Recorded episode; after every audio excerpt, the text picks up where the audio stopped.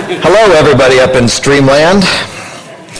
Glad you're here. Well, fall is in the air, right?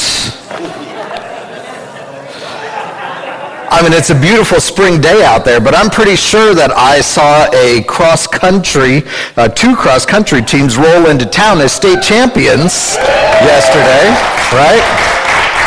And football season, it was senior night uh, on Friday, and, and quite the shellacking we handed out. And so, I don't maybe fall is in the air. Uh, uh, we have quite a few students that are connected to our sports programs, and uh, so it's been a good week for Siuslaw Sports, and uh, we're proud of them.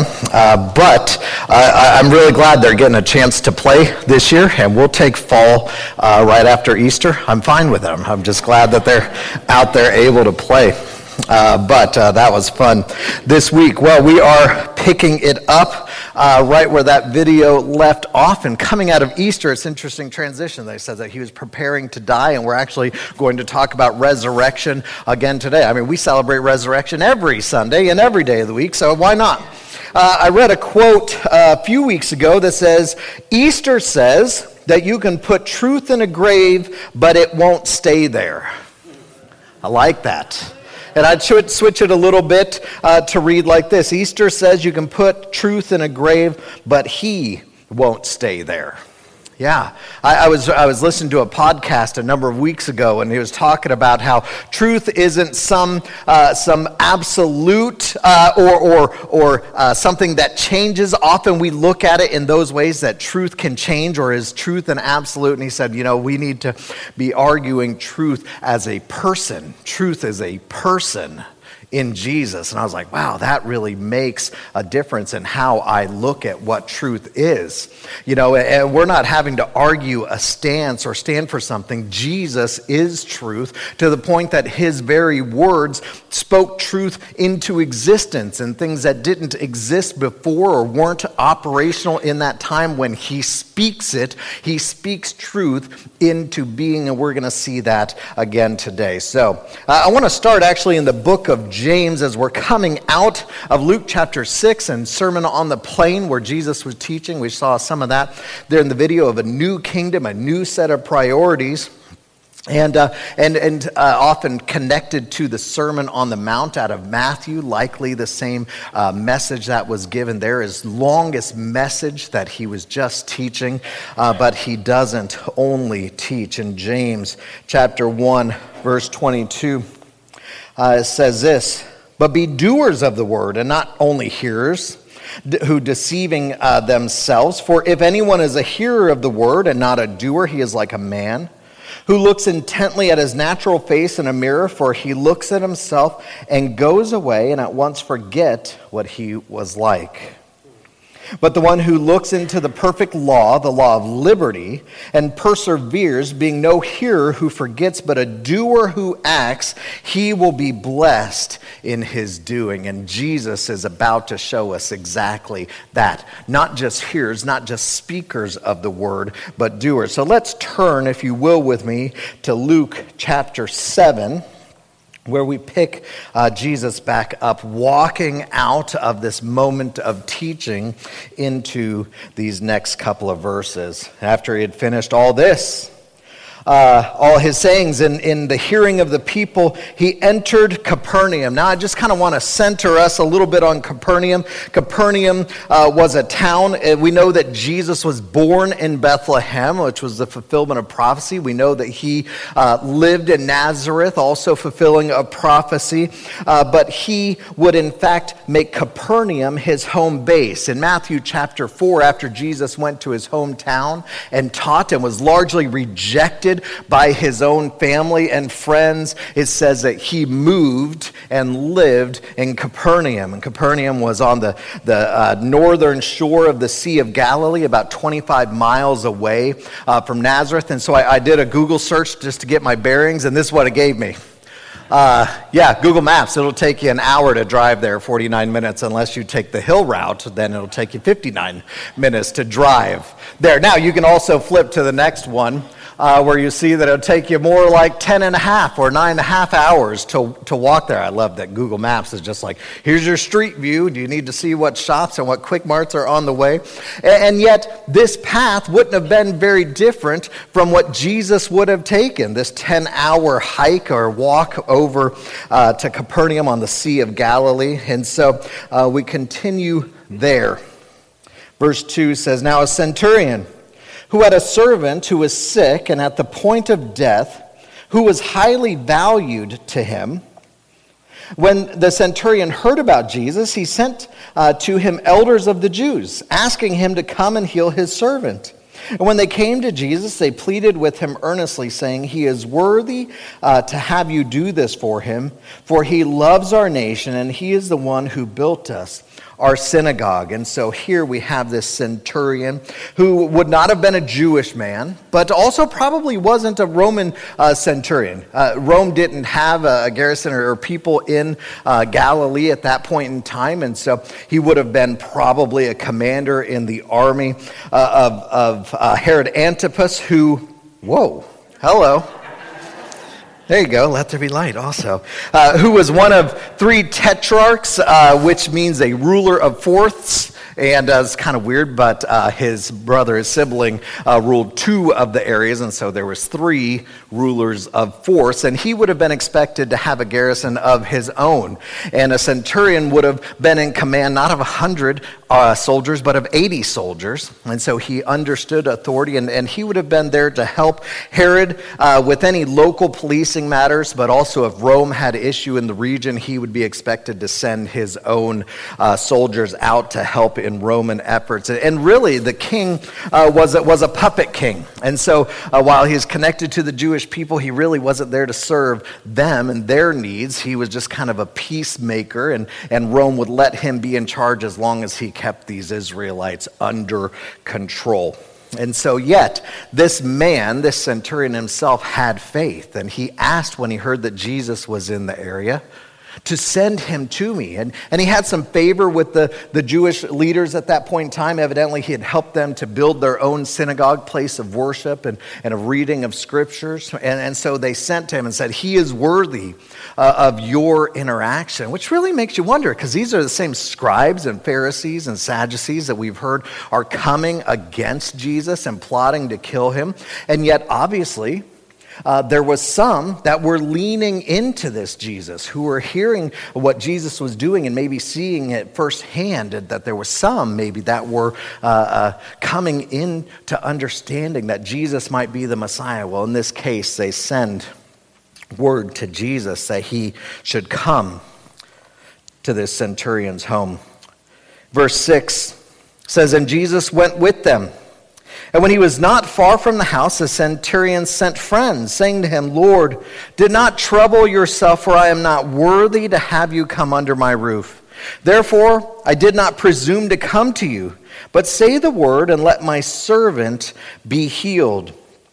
For I too am a man set under authority with soldiers under me, and I say to one, Go, and he goes, and to another, Come, and he comes, and to my servant, Do this, and he does it. And so we see that this centurion understands authority. He says, I am under authority. There are those that are rule over me, and when they say that I should do something, I go do it. And I have those that are under my authority, and when I say jump, they jump.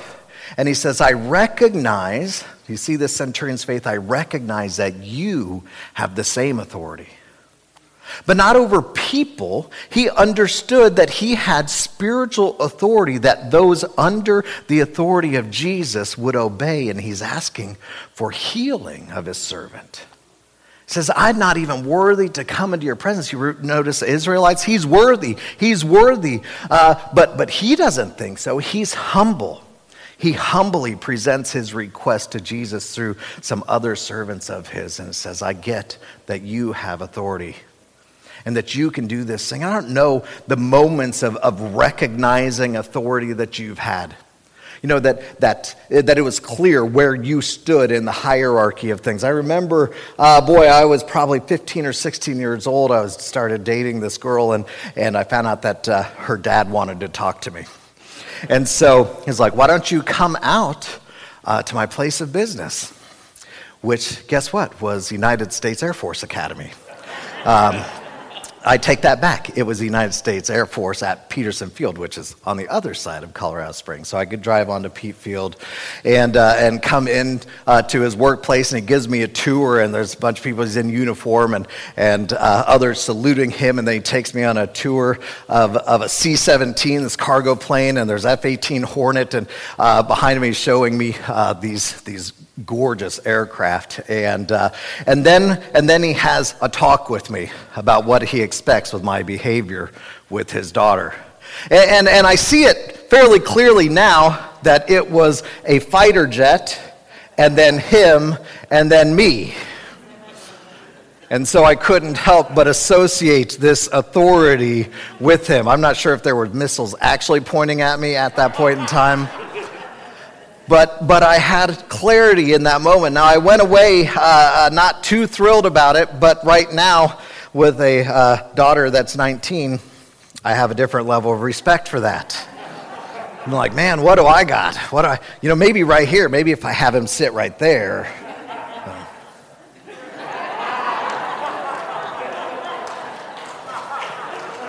All right. We're going to get through this, uh, hopefully. But he understood authority. He says, if you just say the word, if you say the word, then my servant will be healed. And I love this is one of my favorite verses, and you've heard it from me over and over again, but you're going to hear it again here. And Jesus heard these things, and he marveled at him. Jesus marveled at him. And turning to the crowd that followed him, he said, I tell you, even in Israel, not even in Israel have I found such faith. And then uh, he rose, and those um, who had been sent returned to the house, and they found the servant well. He marveled at his faith. And then he talks about this, not even in Israel have I seen this kind of faith. And he's actually referring back to the other point in time, the only other place in Scripture where it says that Jesus marveled. And we read it a number of months ago, uh, but it was when Jesus was in his hometown, just before he relocated to Capernaum. And he said that he marveled at the lack of faith in his hometown, and even he couldn't do great works there. What a, what a crazy thing that Jesus would marvel, some at their disbelief, and, and another time at this man's faith. And he marvels.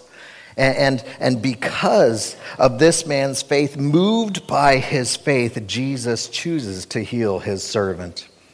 Let's move into verse 11. Soon afterwards, he went to a town called Nain, and his disciples and a great crowd went with him. And as he drew near to the gate uh, of the town, behold, a man who had died was being carried out, the only son of his mother, and she was a widow. And considerable crowd from the town was with her. And when the Lord saw her, he had compassion on her and said to her, Do not weep.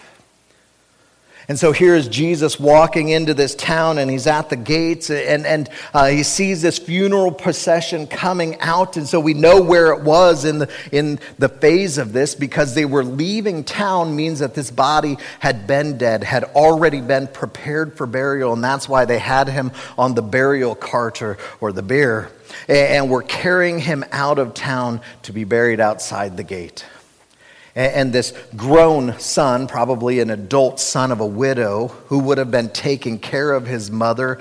And so the town is grieving with her. She would have nobody else possibly to take care of her. And in that culture, uh, that, that meant a lot for a, a widow that was a, a childless widow now.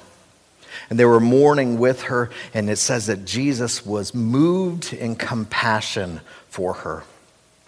Moved in compassion for her. This crowd who is mourning with her is walking alongside. Verse 14, we continue. It says, And then he came up and touched the bier, and the bier stood still. And he said, Young man, I say to you, arise. And the dead man sat up and began to speak, and Jesus gave him to his mother. Fear seized them all, and they glorified God, saying, A great prophet has risen among us, and God has visited his people. And this report about him spread throughout the whole of Judea and all of the surrounding country. And so here we, we have Jesus, maybe not caring about ceremonial cleanliness, reaches up and touches the, the, the funeral cart that the body is being carried out on, and, and, and the bearers, they stop and they freeze. Something is happening. This is odd for, for a teacher and for a holy man to become ceremoniously unclean, not be able to enter a synagogue for a time because of this, and, and feeling compassion, he speaks. And this, I think, is a picture back into Genesis of, of the, the truth the word being spoken and things coming into existence. And I actually wonder if Jesus ever was ceremoniously unclean. Maybe as he reached up, he spoke and he said, Young man, I say to you, arise. And at the same moment touched him. And so Jesus never touched a dead body because his word spoke life back into this boy, into this man.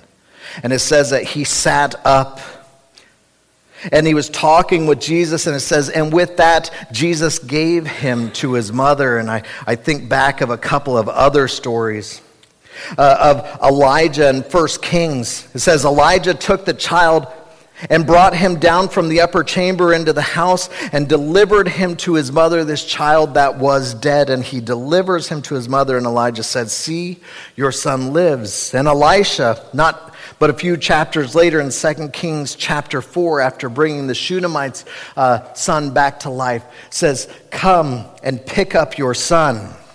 And yet, I also think it gives us some forebearing uh, on what's going to come when Jesus hangs on the cross. And he also gives Mary uh, over to John and says, John, this is your mother. Mary, this is your son. And he's reuniting families and the power that is in these words. Jesus, moved by the compassion of this woman's sorrow, chooses to heal her son. And I tell you, I read these kinds of verses and these kinds of chapters, and I go, what am I supposed to do with this? Like, like what do we do with this? What do we do with this concept uh, of Jesus raising people from the dead, resurrecting them from death? Does he still do that today? I mean, I think so. I've heard stories in other countries uh, uh, of, of people uh, experiencing these kinds of things, and I don't know why Jesus chooses to do the things that he does and work in one region, maybe in a unique way to another region. But I believe in the same God that raised the dead then can raise the dead now. And yet, I, I don't know that I've prayed for that healing that he didn't even go and enter that place and lay hands on him. Like the son he laid hands on and raised him from the dead. Uh, but the other the servant he doesn't even enter that space but authority goes out from him and, and, and brings healing to people. And i have seen that.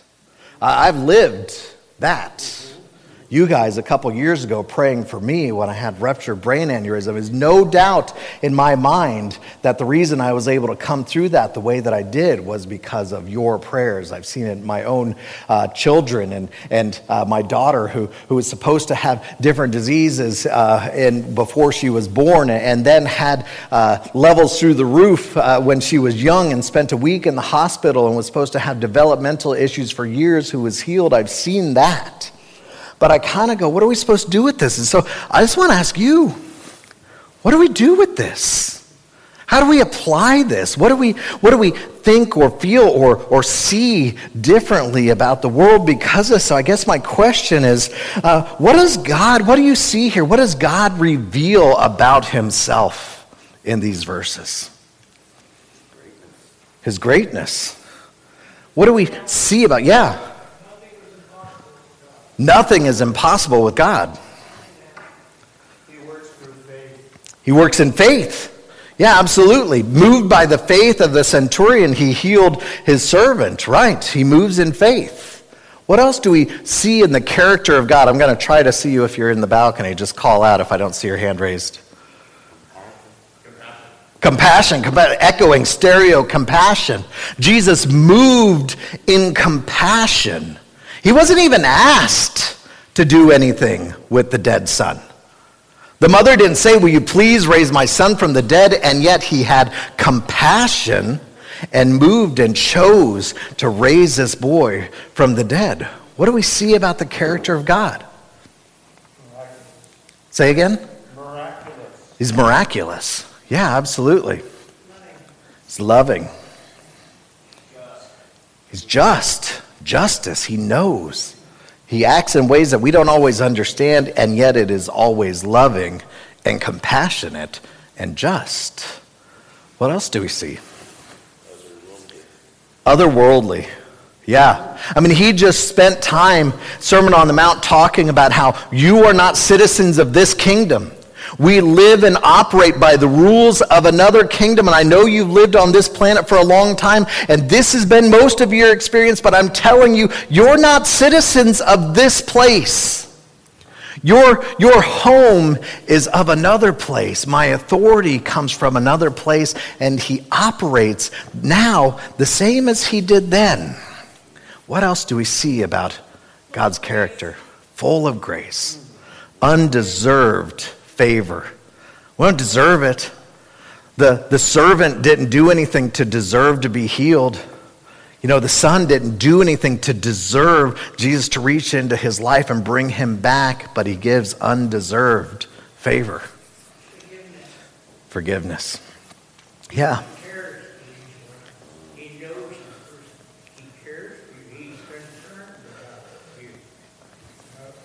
Amen.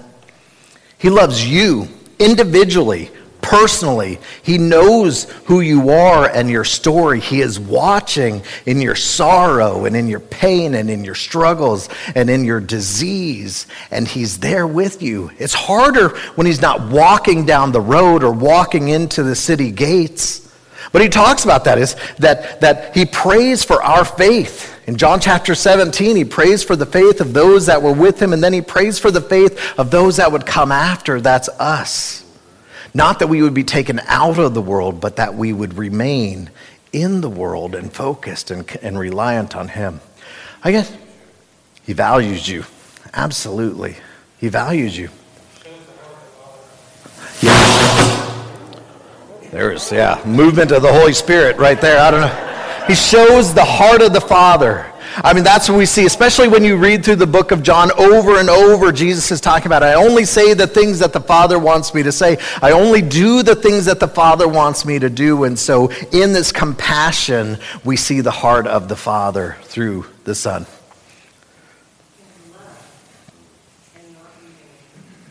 His love, say the second part again, I missed. His love cannot be measured. Boy, I hope we take a few minutes when we're reading through verses of the Bible and, and, and, ask ourselves, what do we see about God in these? And I tell you, it's so encouraging to hear from each of you because I don't know that I would have caught all those things if I was just spending some time on myself.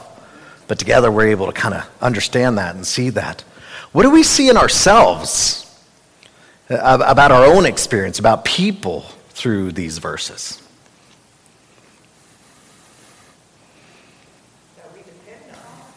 Being dependent. Okay, yeah, being dependent on Him. Yeah. Say again? That we're incompetent. Yeah? Is that what you said? Amen. We are incompetent. Yeah. Which then draws to our reliance. Yeah. What do we see about ourselves? What's revealed about humanity through these verses? That we are forgiven. We're recipients of this forgiveness. Anything else? Never alone. That we're not alone. Yeah. When we feel, uh, boy, this has been a year of, of, of alone, of isolation. You know, and yet I've heard story after story of, of people's faith blossoming and, and feeling united uh, with one another. I mean, we've had in the last, last week and this week a number of, of people who are back again for the first time, and it's great to be united. And yet, on a spiritual level, I think we have been united. And yet, it sure is good to see your faces, too. It's good to be together and, and uh, do the dance. We, we were doing that in the back. Like, are we fist bumping, hugging? What are we? I don't know quite what we're doing here, but good to be back together. Yeah. Amen. Online, uh, people are broken and need Jesus. We're broken. Yeah, we have sickness. We have disease, death is coming, and here's kind of the unfortunate part death was coming again for that guy. Death was coming again for Lazarus. And yet, because of the death that was defeated last week as we focused at Resurrection Sunday, death has been defeated and that we get to live forever in Him. What else do we see about ourselves? Okay, needing to love others, seeing and understanding their circumstances and, and what they're going through and look into their lives, which probably is an investment of time and energy. You know, to, to, to, to meet your neighbor. You know, how many of us actually know our neighbors and, and have meals with our neighbors? You know, absolutely. Amen. Let's do that. You guys are out racing cars with your neighbors. That's awesome. This like a picture. They got a cul-de-sac and they have RC cars and they're out in their cul-de-sac racing cars every day. I'm like, man, I can't wait to be retired and go race RC cars. I'm moving in with you guys. Um, yeah, understanding and, and looking into their circumstances. So fragile. And we're fragile. Yeah.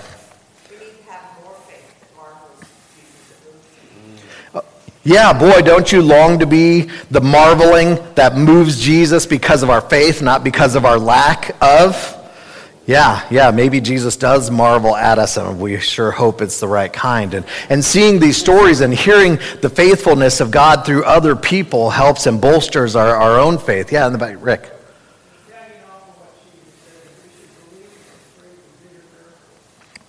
Believe and pray for miracles, for God to work for God to know uh, what, what we are longing for. And yet we're doing that in His will. We talked about knowing the heart of the Father. Jesus knew the heart of the Father. And so for us to pray in faith for, for God's will, though not our will, God's will to be done. And, and, uh, and I think we're going to see these kinds of stories. I mean, who knows? Resurrection but healing and, and God's faithfulness and bringing wholeness to our broken situations. I, I hope before you leave today that you'll take a minute and just ask this question what am I going to do because of this? Because of this that we just talked about, because of these verses, what will I do? How will I live differently this week? Maybe it's meeting your neighbor. Maybe it's inviting them over for meals so that you can look into them, their circumstances. Maybe it's spending more time talking to the Father so that your heart can be aligned with His heart. But before you go today, ask that question what will I do because of this? You know what? And there might be somebody else that needs to hear it too. God may have put somebody in your life that needs to hear some of this. Maybe not the story itself, but just understanding how much God looks into your life and cares about you. And maybe they need to hear that. Maybe they need to see that through your life. I want to close with what they did. It says that fear gripped them, respect gripped them. Their recognition of God's authority in the world gripped them. And they had reverence for it. They understood this Jesus is not just some teacher.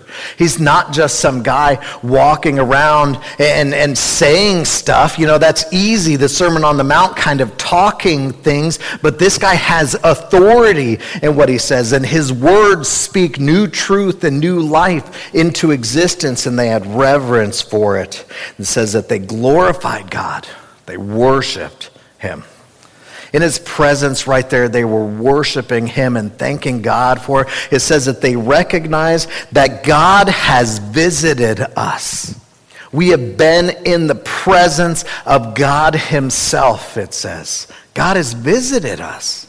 They recognize that. And then the only other response that they had says, and report spread throughout the entire countryside. They couldn't hold it in. They had to go and share.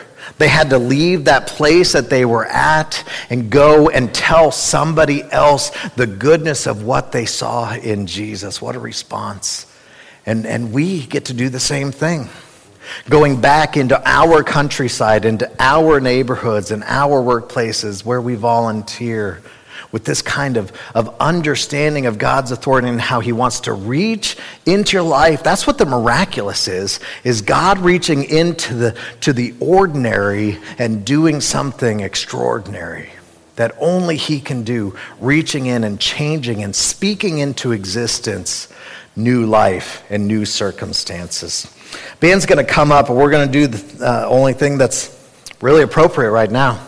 We're going to glorify God, and we're going to worship together, and then you're going to be sent out from this place into to, to wherever God is leading you, and be looking for the opportunities to have faith. To, to, to, to be there to pray with people and to dig into their lives and to spend time with them and share with them this God who wants to change everything. Let's pray. Dear God, we thank you for your word and these uh, big accounts of you doing amazing things, and, and yet uh, you said that, that we would do greater things than you. That it was better that you leave, that you go to heaven so that you could send the Holy Spirit, God. You were at work in one place in Capernaum in this time, and yet today you can be at work in thousands of places. Use us. God, help us to have faith not in, in what we can do, but God, in our own brokenness and in our own need. God, that you come in and make things whole, and God, with you we have no need. Allow us to uh, just speak your truth into the places that we are at. God, you are so good, and we continue to worship you alone today. In Jesus' name, amen.